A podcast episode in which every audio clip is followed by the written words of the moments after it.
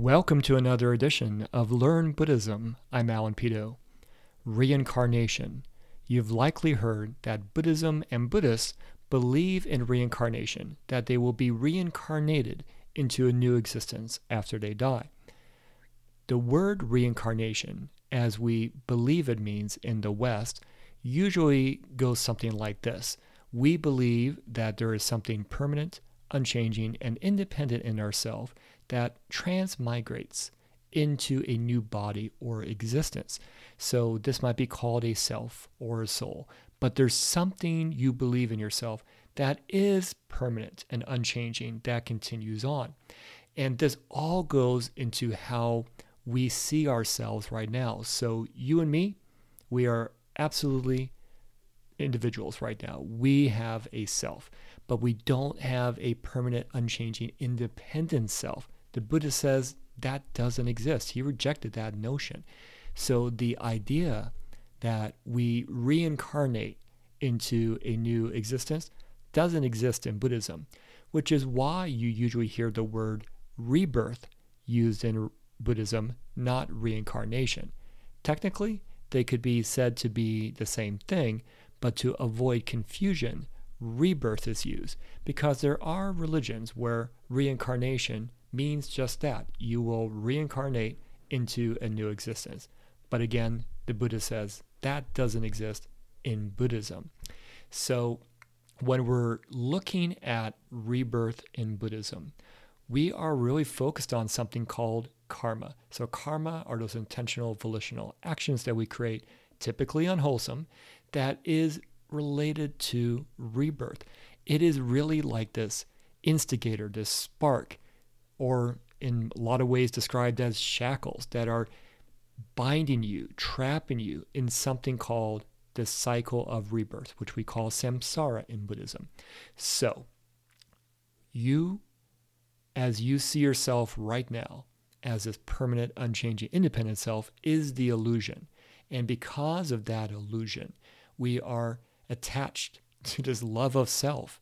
And these mental afflictions we have result in us having ignorance, anger, and craving and clinging. And so this is really what we call the three fires or three poisons in Buddhism. And they are really this instigator for us creating these karmic actions. And these karmic actions bind us, shackle us to this cycle of rebirth, constant birth, death, rebirth on and on and on. But what is being reborn, this rebirth, is karma. There is what we call this mind stream or stream of consciousness in Buddhism, where the trace impressions of past karmic actions and the future potentials of ones that have not come to fruition are going into a new existence. And when we think about this, it really shocks us, especially living in the West, where usually we're very much into the idea of self and we're very much into the idea, especially in a lot of religions, where you will live in an afterlife, for example. So there is really this shock here like, wait, me, as I see myself right now, doesn't continue on? It feels like a little bit of a letdown because you want to continue on. Why are you even practicing, right? Why are you even concerned? If this is it for you, what's the big deal? The big deal is what we have control over and what the Buddha taught is that we are really creating these karmic actions and they are typically unwholesome and unskillful, which is creating dukkha in our lives. It's this suffering, this unsatisfactoriness, it's just something not quite right. And that is due to impermanence. So, the cycle of rebirth, everything we're talking about today, is impermanent existences. I'm going to give you a visual example before we go further. You've likely have seen Buddhist mala beads. These are those Buddhist prayer beads. And so you have a string there and there's beads on there. You can kind of think about this in a visual terms this way. That string is karma karmic actions, karmic seeds. The beads are independent existences. So each existence is casually connected to the other ones through this karmic, this string, if you will. But each of those existences is separate. What is making them connected together is that string. So, right now, even listening to this podcast, even being interested in Buddhism, there's something that karmically, we would say in Buddhism, has drawn you to Buddhism, the Buddhist path. Even if it's as an interest, there's something there. So you are benefiting, or maybe not benefiting, right now due to past karmic conditions. And so when you are born into ex- existence, it is shaped by karma. And we're going to talk more about something called the realms of rebirth here in a second. But the realm of rebirth we're in right now is this human realm. So you and me are humans. We are benefiting, believe it or not, right now from karma to be born into this realm of existence. Because in this realm, we are able to control, decide how our karma actually works. Because the karma I've been talking about is what we call karma with outflows. It binds us. And there's a term we also use in Buddhism called fetters, which is basically chaining you. You're, you're chained, you're trapped. And so I like to use the visual example or analogy. Just imagine you're in prison. This is samsara. You're in prison. You're almost like a career criminal. You're creating these same karmic actions that are landing you back in jail. And you can't escape this jail because you keep creating the conditions that make you land back inside it. And so samsara is not our true natural state. Your true natural state isn't to be in this jail of samsara, to be trapped here. But because of actions, intentional volitional actions, karma, we are trapped. And due to our ignorance of this truth, because we don't fully understand the Buddha's teachings, and it's maybe even the first time you're even hearing in your life about the Buddhist teachings, we don't fully understand it and we create these unwholesome karmic actions.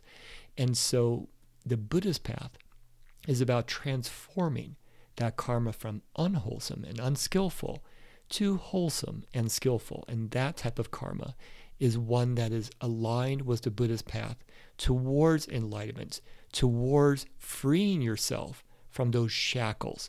So, yes, it is still keeping you bound to this cycle of rebirth. But the difference is, it's like slowly loosening those chains, it's creating the opposite effect of the karma you've been creating right now. So, it's trying to open that door to the from the prison to the outside. It's trying to unshackle yourself as you're creating these wholesome karmic conditions. Ultimately, we want to do something called karma without outflows. This is where we see enlightened beings like the Buddha, Arhats, Bodhisattvas. They no longer create the karma that traps them, that shackles them in this cycle of rebirth. Because it's almost, again, it's for my analogy, like the career criminal who now sees the errors of their ways. They're seeing what their actions are doing, and they're going, I'm not going to do that anymore. I now see clearly. And they are no longer in jail. They're no longer going back to jail. That's a key part. So that's what we're trying to do here. We're trying to get out of this jail, this endless cycle of rebirth, samsara. But we have to do that by focusing on transforming our karma. And through that, we do that with the Buddhist path. That's everything from wisdom, our morality conduct, and our meditative concentration, the threefold training in Buddhism, part of the Eightfold Path and the Six Perfections, is there to help us with transforming our karma by helping us release ourselves, unshackle ourselves from this cycle of rebirth. So, again, this is all due to our belief in a self that's permanent, unchanging, and independent. And again, because of that belief, that attachment to self, it's illusionary. It works really, really well because right now, even you listening to this, at, or when you go out into the world, or you're watching TV, or do or talking to somebody, all these processes, what we call nama rupa in Buddhism, this you are a temporary grouping of five things, the five aggregates or five skandhas. And nama rupa is what makes this all work seamlessly together, those five aggregates. They're temporary existence. They are impermanent. and they are ever changing as well too but we believe they are unchanging we believe oh you know i have these thoughts i have these beliefs i have these feelings we believe there's something there that's permanent maybe it's your values or something like that we all believe this makes us us and so this belief in it we want to protect it and from that protection that we want to do for this illusionary self so again you and me exist right now we have a self that exists, but it is this temporary conditioned experience right now. And actually our we are ever changing from our body to our minds and our thoughts, everything, but we don't see it that way in a very fundamental level. So again, we are grasping onto something, we're clinging and craving to something of permanence, of uh, that's not changing, it's independent. And that's what we're clinging to. And that results in those three fires, three poisons of greed, anger, and ignorance. And thus we just kind of live in this delusional world. And so you might hear that in Buddhism too. It's a, a projected world or holographic world or a world that we make from our minds. We're not saying that's not physical and everything right now, but how we see the world, how we interact with the world is based upon this belief in self and namarupa, everything just working together. It's illusionary. And so enlightened beings, they are able to break down, almost like break that dirty window, or you're able to open the curtains and they see clearly and they understand how things work. And so a key thing inside Buddhism is called dependent origination. When we think about the Buddha and when he became enlightened under the tree of enlightenment, the Bodhi tree, what he became enlightened to was dependent origination. And we sometimes just generally call this causes and conditions. For example, for you and me to arise right now, the right causes and conditions had to exist for us to arise. And for us to continue existing in this form, the right causes and conditions have to exist as well. So we are, we are born or arise in these new and temporary existences, such as us being a human being, due to causes and conditions, dependent origination. And this dependent origination is linked in part to the causal connection of karma between one life to the next. But it is all impermanent. The existence is impermanent.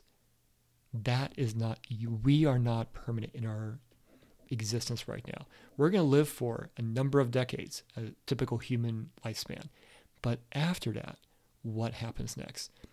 So, a big thing inside Buddhism is merit generation, cultivation generation of merit. In fact, is what pretty much all the layperson Buddhists do around the world, including monastics, because what they're trying to do is ensure they have the right conditions for rebirth. And usually, us coming from the West, going inside Buddhism, the first thing we're thinking about is, I'm going to be enlightened in this lifetime. All this other stuff I'm stripping away. I see what the Buddha said. I can do this. I can become enlightened. I got it. That's my focus. That's my goal. We're very much career success goal oriented, especially in the West. So when we look at half billion Buddhists around the world, they're not putting that amount of pressure on themselves. In fact, they're looking at this as a path that spans existences, spans lifetimes, and can go on for an extremely long period of time. And that's where merit generation comes in because even with the Buddha, he went through countless lifetimes until he was ready for that final existence. You also see where you have the arhats, many of the Buddha's followers. Not all of them achieved parinirvana in that existence. They had to come back again. So there are periods where you're just not going to get enlightened in this lifetime. So what Buddhists do, which includes monastics, they are doing merit generation, and that is through Buddhist practice. So when you're doing meditation, merit generation, when you're doing offerings, bowing, prostrations, merit generation, when you are studying wisdom, merit generation, you're doing the right wholesome conditions, mind, body, speech, all of that is the right merit generation. Because what we're trying to do is again create the right conditions for rebirth. And this is where I'm going to go into the realms of rebirth because this is where this is all playing in. The Buddha said that the best place to try to achieve enlightenment is right here in the human realm. So you are actually very fortunate. And I realize we all have different circumstances and issues going on in our lives and everything else like that. So it could be different benefits you have or not, or suffering or not suffering. We all have different things as human beings. But what he's trying to say is this realm is almost like this perfect mixture. It's, it's like it's not too hot or not too cold. So it's not too much suffering or not too little suffering. It's the right mixture where we can control our karma, we can tame our mind so we can create the right wholesome karmic conditions, we can achieve enlightenment. And so when we're doing this, we are able to make these skillful choices. We don't do it as regular human beings. We are very unskillful in what we do, and that's what Buddhist practice is about. And so we're able to do that here better than any of the other realms because when we're here, we have free will. We and that free will allows us to go, you know what? This is the path I want to be on. This is where I want to go. And where are we trying to go? I mentioned enlightenment a couple of times, but enlightenment is not like, well, that's it. Fantastic. I'm now aware of things, you know, I'm very mindful of things. We're trying to get to something called nirvana. Nirvana is the goal of Buddhists. And why is it a goal? It's not like a heaven or something like that. It's actually a state of existence. So, for example, your current mental state, very unskillful, very unwholesome karmic actions are, are resulting from it. But with nirvana, it's the blowing out, it's the extinction of the three fires, three poisons of greed, anger, and ignorance. When you don't have greed, anger, and ignorance, you're living as you should be. And that's due to awakening, enlightenment to the true natures of, th- of things, just like the Buddha did by understanding dependent origination at a fundamental, not intellectual, but a fundamental level, where he was awakened, enlightened to that. Everything just fell into place, almost like all the puzzle pieces fell into place. He was able to see that, and based upon that, he is no longer fueling the three fires of greed, anger, and ignorance. Thus, the delusional world falls away. He's not creating these karmic actions. He's residing in nirvana. His enlightened followers in nirvana. Other Buddhas residing in nirvana. Bodhisattvas in nirvana. They are creating karma which does not trap them in the cycle of rebirth. They are aware, they are skillful, mindful in ways that we are not right now. And that's not something to go, well, I, I feel really bad. I'm not as mindful or skillful as the Buddha. None of us are. That's why we are practicing in Buddhism, because we want to get to nirvana. But it is a process. So again, these Buddhists around the world are doing this merit generation to ensure that they stay in this human realm of rebirth. Now, there's six realms of rebirth in general. Higher level one, this is God's or heavenly realm. And it's not like ones where we go, oh, it's like gods where they are controlling and creating the universe and our world and us. No, it's just another realm of rebirth. They can live a very long time there, but the issue with that realm is it's a very joyful realm. And so it's not the right mixture of nutrients, if you will, for enlightenment. That's why the human realm is really good for that. But it's a better realm than the lower realms. So you see Buddhists they like to be either in the human realm or in the heavenly realm because even the Buddha, Shakyamuni Buddha, Gautama Buddha, he was in the heavenly realm as a bodhisattva before that bodhisattva, that existence, decided to have rebirth in this realm, as we know him as Siddhartha Gautama, who became the Buddha. So he, that bodhisattva, wanted his rebirth in the human realm, not the heavenly God realm. So it's not a bad place to be but is not ultimately the place for one who wants to become a Buddha to be. So I mentioned a human realm already. Now, one that could be right above the human realm, but I like to place it below the human realm, is going to be this demigod's realm. And so they are constantly battling with the, or they were constantly battling with the heavenly realm. They're causing mischief and havoc with us here in the human realm. So I don't always think that they should be in one of the higher level realms. I believe they are kind of in the lower realms for that reason.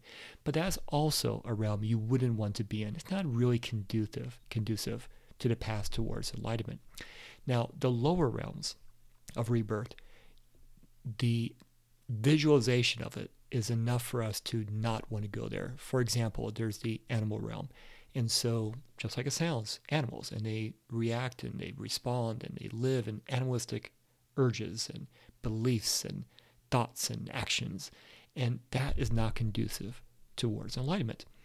You also have what's called a hungry ghost realm. And just like it sounds, these are beings that we can't see, but what they are doing, they're trying to constantly satisfy this insatiable thirst, hunger, craving for things, but they can't get it. So is it a very miserable realm? Absolutely.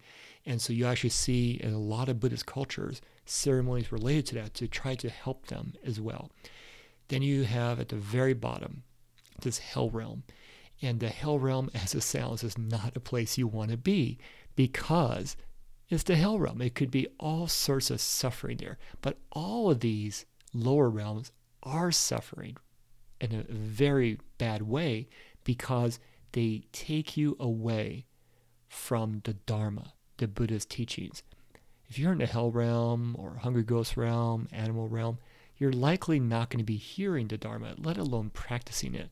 So when you are reborn in those realms due to your karma, you're going to be there until you burn off that unwholesome karma. And this is a key point about the cycle of rebirth, samsara, as well it is all impermanent realms. So even let's say if I went to the hungry ghost realm, I'm only there until that karma is burned off. Then I can be in another realm of rebirth. So it doesn't mean, oh, wow, that's just going to be a short amount of time. It could be a very long time in these realms of rebirth, which is another reason we don't want to find ourselves there. But it allows you to know even something like the hell realm it's not like the hell we might see in Christianity where you're there forever. This is something that's impermanent as well. Again, could be there for a long time, but it is impermanent. And so that gives us hope as well that even if we find ourselves in one of these lower realms, we have the potential to go up into higher realms and eventually hear the Dharma again and practice the Dharma. But that is a key point. The heavenly realm, impermanent. Demigod's realm, impermanent. Human realm, impermanent. So our karma, what we're doing right now, makes a difference. Again, it's not going to be you who is going to be the one being reborn in there, because this belief in a permanent, unchanging, independent self is the illusion. But our karma is what we have control over. That's what we can generate and what continues on. Remember, we are all connected by that, that string of karma, this mind stream, this stream of consciousness. You can think about it almost like, you know, planting a garden. There's seeds inside there, right? What do you want there to grow? Weeds or something wholesome, right?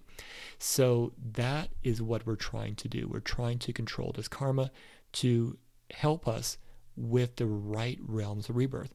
And for Buddhists, again, that is going to be the human realm or it's going to be the heavenly realm because there is where we can hear the Dharma and practice the Dharma. Now, all of this is overwhelming if you think about it, because we're talking about things that we can't scientifically or physically prove. We don't have that. We have the Buddha who explained this to us, and he said, here's how the past lives work and rebirth works and all these different things. But we're going on faith. And so, yes, Buddhism does have faith and trust and everything else in there with the Buddha as our teacher and also Buddhas and Bodhisattvas as our teachers as well, because they are showing us the path towards freedom, liberation from this jail of samsara.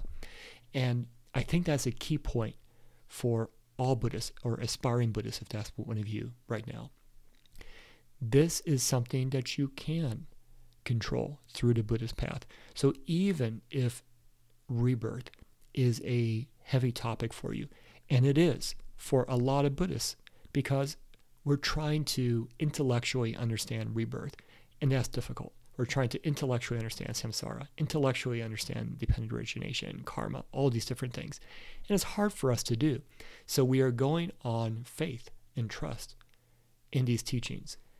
But when we look at this with our heart and our minds as well, we can see these are good things. So even if you want to go for argument's sake, rebirth doesn't exist, is there anything wrong with doing wholesome karmic actions, generating good merit, right thoughts, deeds, words, actions? No, not at all.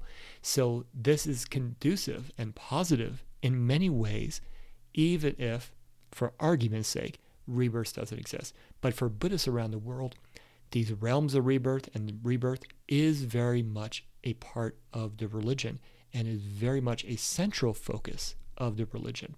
So, again, you don't have to go, I believe in this from this one podcast episode. But it is why we practice Buddhism, because Buddhism and the Buddhist teachings is the liberating teachings from samsara, because samsara and these realms inside there are impermanent. And the Buddha said, all that is impermanent is dukkha, that suffering, that unsatisfactoriness. So the goal of Buddhists is to break this cycle, to stop this cycle, stop producing this unwholesome, unskillful karma that's shackling them to the cycle of rebirth. And that is what motivates and is in the minds when they practice these half billion Buddhists around the world. And I would implore you to give this a fresh look. You're not going to be maybe 100% convinced by this episode. That's okay. But you're able to get a taste of why Buddhists actually practice. Even for me in the beginning, this was very hard to understand. And intellectually, I still don't understand it. And that's okay. We are going on faith, what the Buddha taught us. And as I mentioned, there's nothing bad about this because it's very wholesome actions that we're taking ultimately by following the Buddhist path. So the cycle of rebirth, samsara, karma, dependent origination, these realms of rebirth, they may be things that you're trying to grasp and understand as a new Buddhist. And we'll talk more about these in future episodes as well. But it's something that does motivate Buddhists. And I wonder and I want to hear your feedback from you. Does this motivate you as well? What motivates you in Buddhism? Is your desire to be a Buddhist just to feel better? Or is it because of this liberating teachings of the Buddha to break us away from this cycle of rebirth, stop these shackles? That's really, for me, what drew me into Buddhism and helped me understand several concepts was this idea of this liberating teachings, the freedom that the Buddha taught. And that freedom is from that karma that binds us into the cycle of rebirth, which is dukkha. Do you have any questions about rebirth in Buddhism? Please send me a message from my website, alanpeto.com, or on my social media. And I look forward to talking with you in our next episode. Thank you.